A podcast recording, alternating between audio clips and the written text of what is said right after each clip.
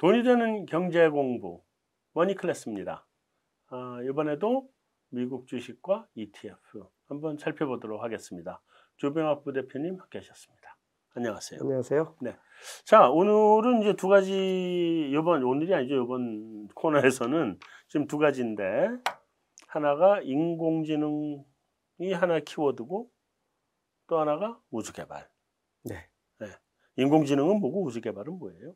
우리 다 알고 있는 건데, 그게 특별히 오늘 주제를 삼은 이유가 있을 거 아니에요? 네. 이 ETF들이 이제 인공지능이 운영하는 게 대부분입니다. 근데 아까 설명드린 그 아크 인베스트 같은 경우는 사람 펀드 매니저들이 직접 운영을 하고 있고요. 네. 근데 이 인공지능이 그냥 어떻게 보면 프로그램 수준의 인공지능이에요. 음? 그런데 진짜 인공지능이 뭐 이런 측정하는 지수도 만들어내고 네. 그 다음에 그걸 통해서 어, 이 종목들을 어떻게 편입할지 결정도 하고 실제로 사고 파는 매매까지 다 하는 음. 그런 ETF가 있습니다. 그리고 성적도 잘 내고 있습니다. 그래서 그걸 조금 소개시켜 드리려고 잘해요? 하고 예, 믿을 수 있어요? 예, 믿어야죠. 아니 가끔씩 가다가 이 우리 그 핸드폰에 앱이나 이런 것도 뻑도 나고 뭐 이러잖아요. 근데 얘는 안 그러나? 안 그러는 것 같습니다. 아 그래요? 예, 뭐 그래서 이제 좀 소개, 해보세요, 그럼. 소개 해 드리려고 하고요. 음, 어, 그 다음에 우주 개발은 음.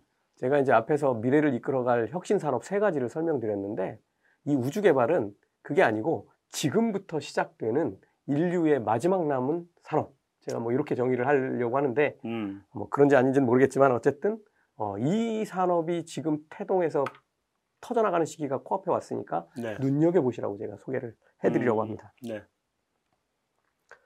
우- 우주 개발 아시잖아요. 언제부터 시작됐는지. 저 한번 가보고 싶어. 가보는 게 아니라 이게 이제 옛날 소련하고 미국하고 그 그러니까 경쟁하면서 시작됐잖아요. 스푸트닉을 먼저 57년에 쐈고 네. 그러다 보니까 이제 미국이 자존심이 상해서 존 F. 케네디가 달나라에 사람을 보낸다 해가지고 아폴로 프로젝트를 한 거죠. 예. 그래서 이제 1969년에 이제 달나라에 갔다 왔으니까 음. 지금 52년 됐네요. 네. 예. 그, 지금 그 우주 개발 얘기를 지금 하려고 음, 합니다. 음, 아, 근데, 근데 이제 우리는 잘 모르지만 지금 전 세계가 우주 개발에 지금 사활을 걸고 있습니다. 중국도 뭐 완전히 지금 난리가 네. 어, 났고요. 오죽하면 우리도 쏘기 시작했잖아요. 네. 근데 들여다보면 우주 여행을 한 경험한 사람들은 지금까지 누적으로 600명 정도밖에 안 됩니다. 많이 하는 것 같지만 우주선 그 조종사까지 포함해서 네, 왔다 갔다 한 사람들이 600명. 놀러 갔다 온 사람도 있잖아요. 얼마 전에. 아이, 뭐 그 놀러 갔다고는 할 수 없는. 놀러 갔다 온 거지 어쨌든. 알겠습니다. 어쨌든 그것까지 해서 포함해서, 600명. 예, 조금 넘을 거예요. 근데 그 수준밖에는 안 되고요. 음. 근데 지금은 돈만 좀 있다면 내가 원한다면 우주 여행을 할 수 있는 시대가 코앞에 와 있습니다. 아 근데 그뭐뭐 뭐 1억 달러씩 내고 갔다 오고 그러잖아요 지금. 어, 1억 달러 아닙니다. 우리 돈으로 한 3억 원 채 안 되는 돈이면 아니 몇년 전에 1억 달러 내고 갔다 온 거 아니에요 미국의 그 갑부가? 어, 지금은 이 이제 3억 원이면 가요? 상업용으로 이제 지금 나옵니다. 아 제가 3억이면 가요? 네. 어, 자, 가볼만 하겠네. 우주 여행은 어, 단계를 나눠보면 크게 세 단계로 나눌 수 있습니다. 네. 이게 지구와 우주의 경계라고 할 수 있는 지상 85km 정도까지 올라갔다 다시 내려오는 여행. 음. 그 다음에 지구를 완전히 벗어나서 저런 국제 우주 정거장 같은 데 갔다 오는 여행. 음. 그 다음에 세 번째로는 어, 위성이나 행성으로 날아가는 여행. 달이나 화성으로 가는 여행 있죠. 네. 어, 이런 여행으로 이제 세 개, 세 가지로 크게 나눌 수 있고, 그 중에서 첫 번째, 그 다음에 두 번째, 세 번째도 같이 동시에 지금 열심히 경쟁해가며 개발 중에 그 있습니다. 스페이스X도 그거 하겠다는 거 아니에요? 스, 스페이스X가 하려는 건 두 번째, 세 번째를 하려고 하는 두 번째, 거죠. 세 번째. 네. 음. 어, 두 번째는 이미 뭐, 음, 사람을 잘 안 싣고 다녀서 그렇지, 음. 많이 했죠. 스페이스X가 얼마 전에 사람 태워갖고 국제 우주 정거장 갔었잖아요. 갔다 왔잖아요. 네. 음. 그러니까 실질적으로 할 수 있는 능력은 지금 다 갖췄고, 음. 대신 이쪽은 어디에 집중하느냐면 달이나 화성으로 가는 그런 여행에 집중하고 있습니다. 음. 자, 지금 이제 지상 85km까지 올라갔다 내려오는 우주여행 상품이 대기 중인데요. 네. 지구와 우주의 경계를 지상 85km 정도로 봅니다. 그러니까 아. 거기까지 갔다 오는 겁니다. 네. 어, 그래서 그 무중력이라는 거 아니에요? 내려올 땐 무중력 상태가 아, 되죠. 거기가 85가 아니에요? 아, 알았어요. 미안합니다. 너무 많이 물어보네 자꾸. 미안해요. 네. 네. 이걸 추진하고 있는 회사가 버진 갤럭틱인데요. 음. 음, 우리 리처드 브랜슨, 네. 그러니까 허연 머리 할아버지 있잖아요. 음. 어, 여기서 지금 버진 그룹을 이끌고 있는데 어, 이 버진 갤럭틱을 제가 좀 주목해서 보는 건 좀 특별한 방식으로 우주여행을 합니다. 어, 이 우주선 이름이 SpaceShip인데요. 네. White Knight라는 모선에 끼워져서 올라갑니다. 네. 그러니까. 동체 두 개인데 네. 가운데다가 딱 끼워갖고 올라갑니다. 네. 그래서 지상 15km 정도가 가면 공기가 희박해져요. 음. 거기서 우주선을 딱 떨어뜨립니다. 네. 그때 점화를 하는 거죠. 아. 그러니까 이 엄청난 지구의 이 공기, 이 대기압을 뚫고 올라갈 필요가 없는 거예요. 음. 15km까지는 그냥 비행해서 올라가는 거죠. 음. 그 다음에 분리한 다음에 지상 85km까지 순식간에 올라가죠. 음. 그 다음엔 자유낙하에서 내려옵니다. 다시 공항으로 내려오는 거죠. 자유낙하. 네, 그냥 뭐 그러면 이제 무중력 상태가 되죠. 음.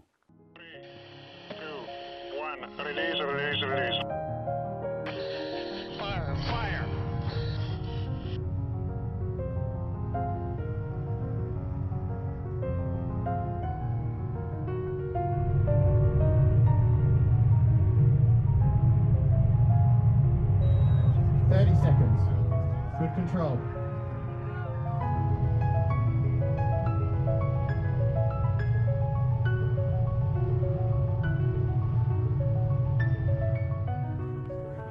55 seconds, 58 seconds, motor shutdown, Mach 2.8.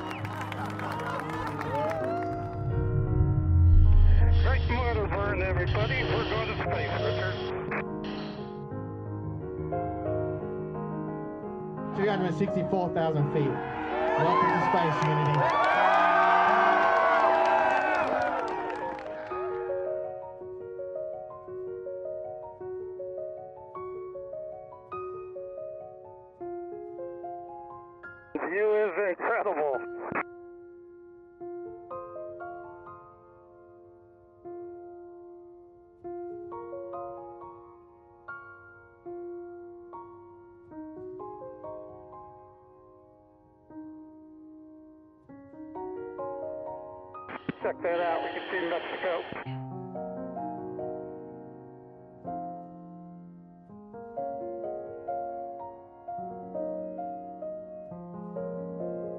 Spaceship Unity, welcome to space.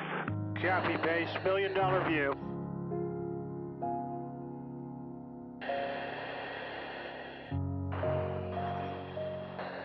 Apogee. Rolling to the right.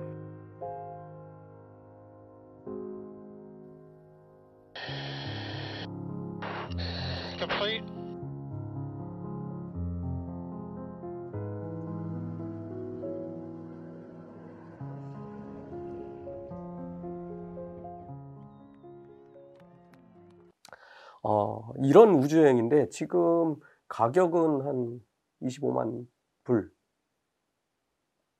3억. 네. 그 다음에 어, 여행 시간은 한 3일 정도이고 실제 여행하는 건 90분. 지금 600명 대기 중. 잠깐만요. 잠깐. 실제 여행이 90분? 네. 실제 여행이라는 건 뭐예요? 비행기 타고 올라갔다 내려오는 데까지 그럼 3일 걸리는 건 뭐고? 연습을 해야죠. 아, 준비. 이렇게 TV에서 보는 것처럼 아, 이래가지고 이렇게 해보고. 어, 그런 거 해보는 거죠. 어, 어, 재밌는 상품이죠. 어, 근데 이제 여기는 보- 어, 그 리처드 브랜슨이 왜 이런 방법을 쓰냐면 연료의 문제예요. 음, 항상 이 우주여행을 하는데 걸림돌은 두 가지가 있어요. 하나는 연료가 많이 든다는 것. 음. 그 다음에 로켓을 한 번 만들어 갖고 지금까지 1단 분리 풍덩 바다에다. 그렇죠. 뭐 2단 분리 바다에 풍덩. 돈이 많이 들죠. 이거 엄청나게 돈 들여서 만든 거 다 버리잖아요. 음. 근데 이것을 재활용하는 기술 1번. 음. 그리고 어떻게 하면 연료를 덜 쓸까? 그러니까 1단, 2단이 없이 3단만 가지고 가겠다는 거 아니에요. 그 1단, 2단은 모, 모선을 가지고 해결을 하고.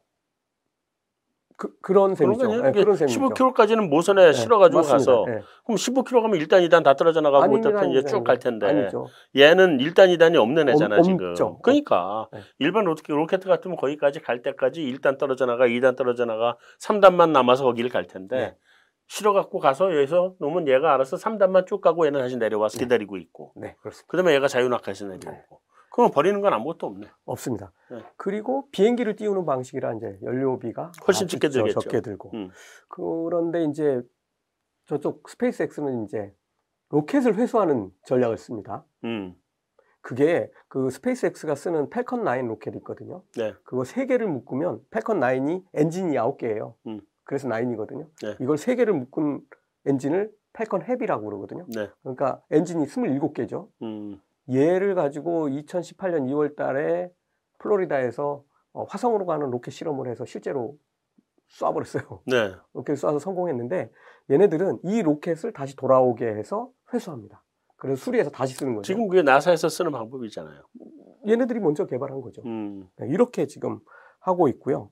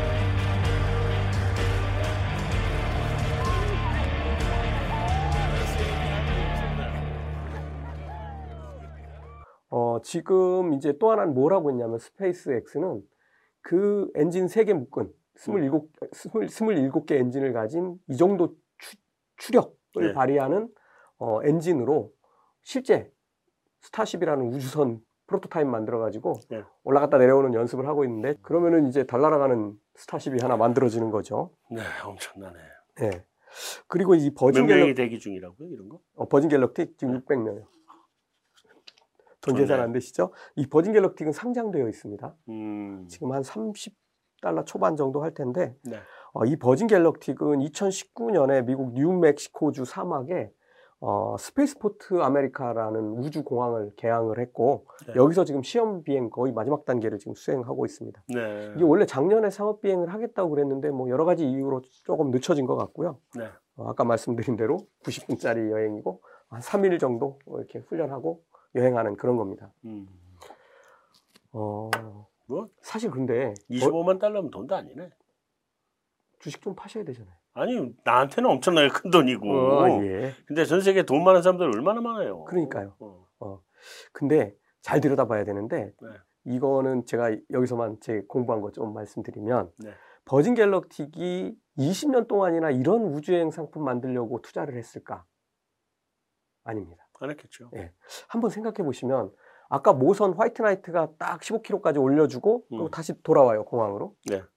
그러면 얘는 쫙 올라갔다가 다시 제자리로 돌아오죠. 음. 근데 목적지를 바꾸면 어떻게 될까요? 그럼 이제 서울에서 뉴욕으로 90분이면 간다는 얘기지. 아, 90분은 아니고 네. 아, 거리는 또 있으니까요. 아, 비행시간, 아, 이게 똑같아요. 음, 배 차이 없어. 한 2시간? 늦어도 음. 2시간 반 정도면은 LA에서 인천공항 날라올 수 있게 그러니까 됩니다. 네, 그 차이 별로 없어. 네, 양쪽에 다 모선만 준비해 놓으면 끝나는 거죠. 음. 띄워주고 서로 띄워주고 보내고 띄워주고 보내고 네. 이런 딱 방식에 올려 올려놓고 난 다음에는 그 다음에 연료 필요 없이 그냥 돌아오고. 쫙 돌아오는 네. 거고. 아, 역시 박사님은 그냥 제가 요만큼만 얘기해도 다 잘 원래 알아. 원래 그거였잖아요. 그거.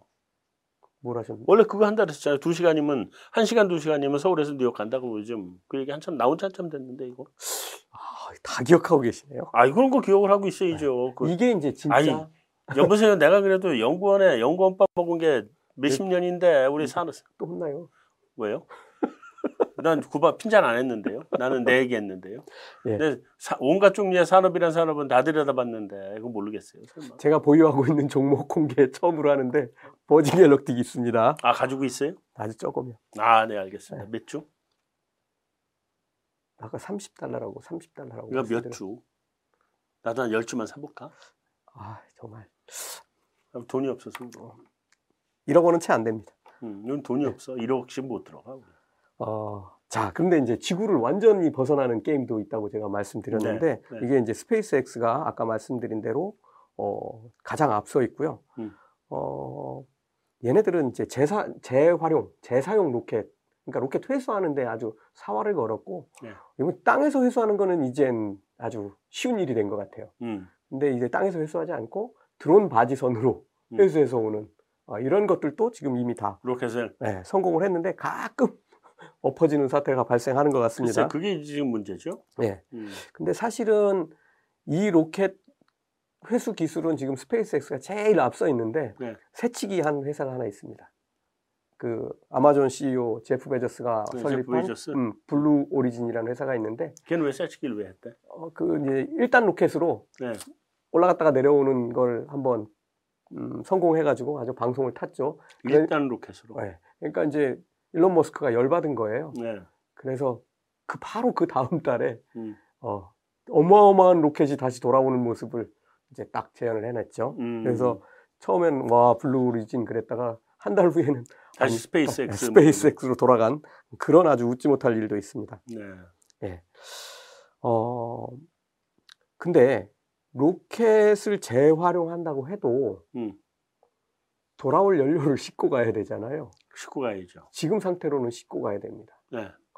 그런데 달에 가면 어떻게 할까요? 지금은 싣고 가야 되는데 네. 사실은 달에 극지방에 가면 얼음이 있거든요. 네. 그 얼음 물이잖아요. 네. 녹이면 수, 산, 산소 수소로 가려면 산- 산, 산소는 들이마시고 수소는 연료 쓰면 되겠네. 그렇습니다. 근데 수소 가지고 연료를 쓴다고 그러는데 그 산소가 있어야지 연료가 되거든. 거꾸로. 그 산소 가지고 가면 되죠. 그 산소 담으면 되죠. 마, 마셔야 되잖아. 아, 숨도 쉬고 요만큼만 할 게 아니잖아요. 아, 그래요? 음. 그래서 근데- 전기 분해를 한다. 근데 이제 이런 데 가면 사람이 먼저 가서 그런 걸 하는 게 아니고 네. 어, 로봇들을 보냅니다. 그러겠죠. 애들이 가서 가능. 용광로, 3D 프린팅 로봇 음. 이런 애들이 가서 이런 사람들이 안전하게 살 수 있는 이런 음. 것들을 이제 먼저 건설하게 됩니다. 그렇죠. 그리고 로봇이 먼저 살아보고 살아보고 로봇이 그- 살아있나요? 로봇이 안 망가지면 사람도 가고. 예. 음. 어, 이제 이렇게 해가지고 가는데 여기에 이제 결정적으로 작용하는 게 이제 3D 프린팅 로봇들이 또 어, 같이 탑재돼서 간다는 거 기억 한번 해두시고요. 음. 얘네들 그 시뮬레이션 하는 거 보면 정말 재밌습니다. 얘네들 뭐 가서 막 굴러다니면서 이쫙 만드는 거 보면 네. 너무너무 재밌습니다. To create the base on Mars, we will use a two phase approach. In phase one, an ecosystem of 3D printing robots will arrive months in advance of any human explorer. They will construct a protective shield for the base by adopting a modular robotic swarm strategy, a plan that allows for redundancies and enhances the odds for success. Intelligent autonomous robots will have interchangeable roles, from battery storage to scout rovers, logistics to excavational, and even 3D printing units, all integrated with multiple cameras and sensors for navigation.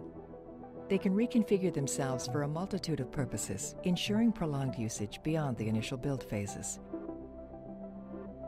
The smallest configuration is the one wheeled scout rover that uses ultrasonic scanning to analyze the Martian surface to determine the best regions for obtaining optimum regolith. The digger receives the location coordinates and then excavates the Martian soil. It then delivers the payload to the refining assemblies. Here, large chunks of Martian regolith can be processed down to a finer grain and then delivered to the melter robots in situ. They then use concentrated microwaves to melt the regolith and extrude through the 3D printing nozzle. The shell is autonomously 3D printed, layer by layer, over several months by the robotic system. In the next phase, the first astronauts arrive with the habitation units, equipment, and supplies. The robots now take on their second life roles to aid the next phase. They come together to make flexible mobile platforms that can carry the payload from the loading zone to the base. The convoy begins its journey across the Martian surface to the habitat site. The build commences with a connector module placed underneath the protective shield and ready for inflation. The module then unfolds and self-inflates into its final form. The habitation units are then placed into position and sequentially inflated to form the completed pressurized environments. The circular layout of the habitat ensures continuous accessibility of the habitat in the event of a catastrophic failure.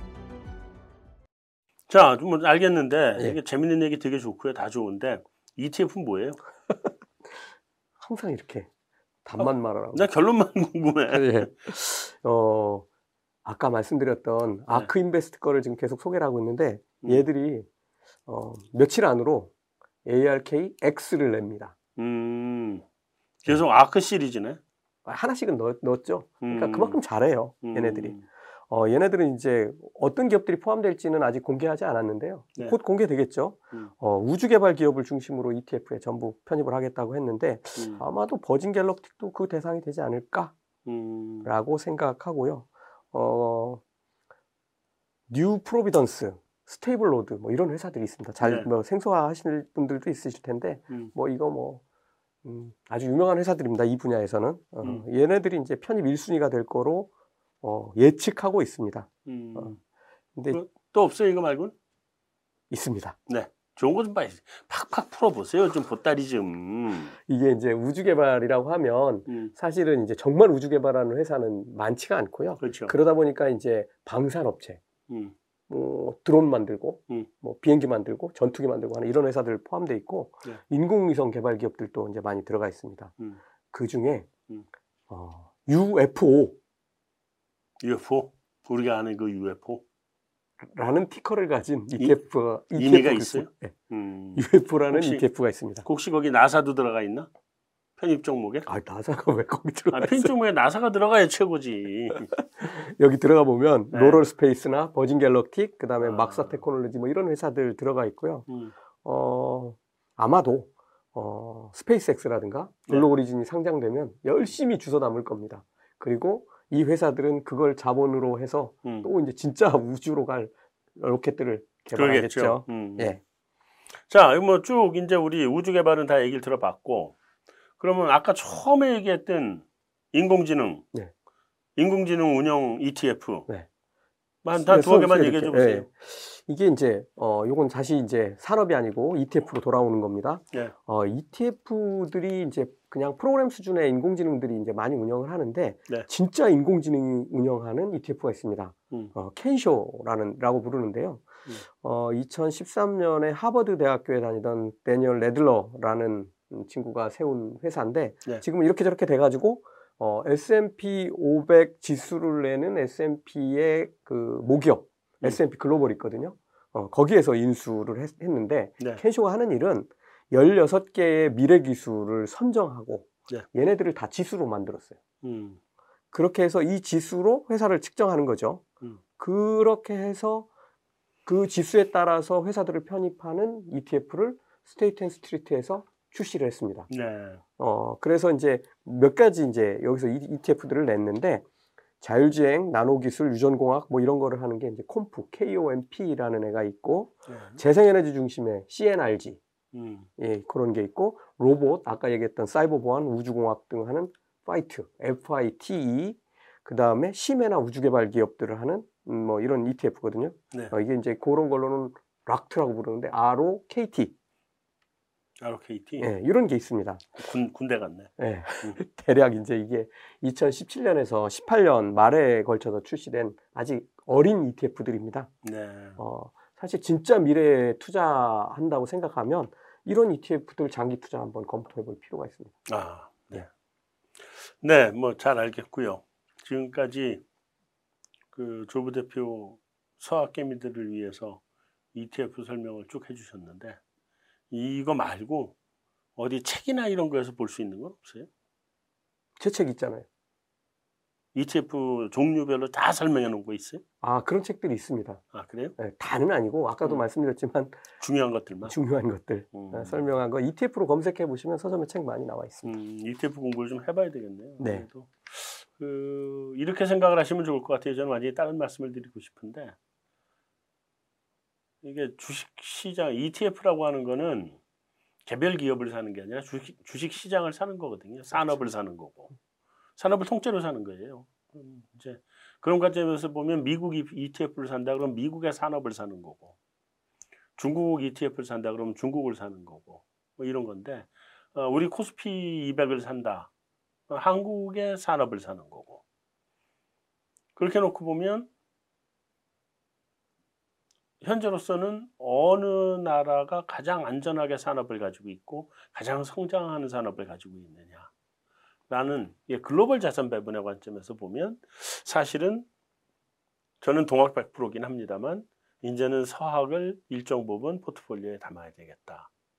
그런 생각이 들고 여태까지 몰라서 못했는데 어, 이제 조금 배웠으니까 조, 조금 더 공부해서 그래서 한번 어, 다음번에 어, 수학에 들어갈 기회를 잡아봐야 되겠다 이런 생각이 듭니다. 그래서 여러분들도 이 동학개미든 아니면 서학개미든 아직 종목 발굴이나 이런 쪽에 익숙하지 않은 분들은 종목으로 가기보다는 이렇게 ETF로 어, 찾아서 가는 것도 한번 해볼 만하겠다. 예, 종목으로 가면 수익률은 정말 1000%도 나오죠. ETF는 그렇게는 안 나오거든. 네.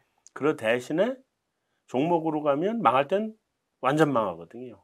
그걸 평준화시켜서 상대적으로 안정적인 수익률을 내주는 게 ETF이기 때문에 한번 좀 검토해 보시면 좋을 것 같아요. 그리고 다음 시간에는 우리 또 한번 자리를 만들어서 곧바로 요 다음이 될지 아니면 그 다음 다음이 될지 모르겠습니다만 어, 우리 조병학 부대표의 개별 종목 선정 비법 아, 이 공개적으로 하시면 어떡해요? 여기 잘 안 해요. 여기 얘기 잘 안 해주는데 가끔씩은 종목을 나 저한테도 얘기해 주거든. 그 돌이켜 보면 다 대박 나. 그래서 그 그거를 한번 개별 종목을 어떻게 선정하고 또 매더 타이밍을 어떻게 잡는지 그거 한번 뭐 물어보고 듣는 자리를 한번 만들어 보겠습니다. 기다려 주시죠. 저, 저 왜요? 어젯밤에 망했어요. 왜 또? 어제 어, 초반에 제가 가지고 있는 종목이 마이너스 나오더니 네. 잠깐 딴짓하고 왔더니 30% 플러스가 나 있는 거예요. 네. 어제만. 음. 그러더니 아 이거 또 세 번째 재료가 터졌구나. 음. 그리고 잤어요. 음. 잘 가겠거니 하고 음. 아침에 일어났더니 5%로 끝났더라고요. 그건 망한 게 아니에요. 내 주식은 지금 우리 코스피 전부 다 빨간색인데 내 것만 파란색이야 지금. 에이, 다 알고 야. 있습니다. 뭐 포스코 잘 가고 있는 거 다 알고 있는데. 아니 포스코 난 안 가지고 있다니까 포스코 사람들한테 내가 굉장히 강추를 했을 뿐이지 왜냐면 포스코의 실적이 좋을 거라는 걸 난 사실은 작년부터 알고 있었거든요. 작년부터 알고 있었어요. 저한테 많이 말씀하셨잖아요. 네, 굉장히 좋을 거라고 포스코 내부자들이 계속 얘기를 하더라고 실적이 굉장히 좋아질 겁니다. 좋아질 겁니다, 다들.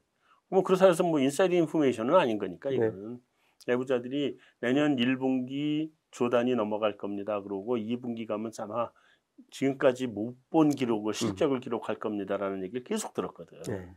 그 내년 1년 내내 계속 좋을 겁니다. 이 얘기를 들었었는데 그래서 그렇게 말씀하신 거잖아요. 지난번에 네. 우리나라 철강 주들 사시라고. 근데 전 포스코만 안 가지고 있는데요. 어떻게 하면 좋지? 뭘 어떻게 해요?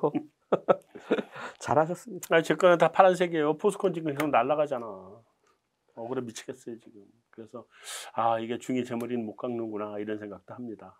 그래도 어쨌든 어, 우리 조부 대표한테 서학 종목 이렇게 고르는 방법 그다음에 투자 타이밍 잡는 방법 이런 거 궁금하시면 오늘 요 방송 요거 본 거요. 그 밑에다가 다 댓글에 바란다고 이렇게 댓글 하나씩 달아주시고 그다음에 요 다음번에 이런 거 나온다고 주변 분들한테 우리 이 머니 클래스 소개하셔서 구독을 하시도록 좀 도와주시고 그러면 우리도 꾸준히 이런 방송을 할 수 있을 것 같습니다. 감사합니다.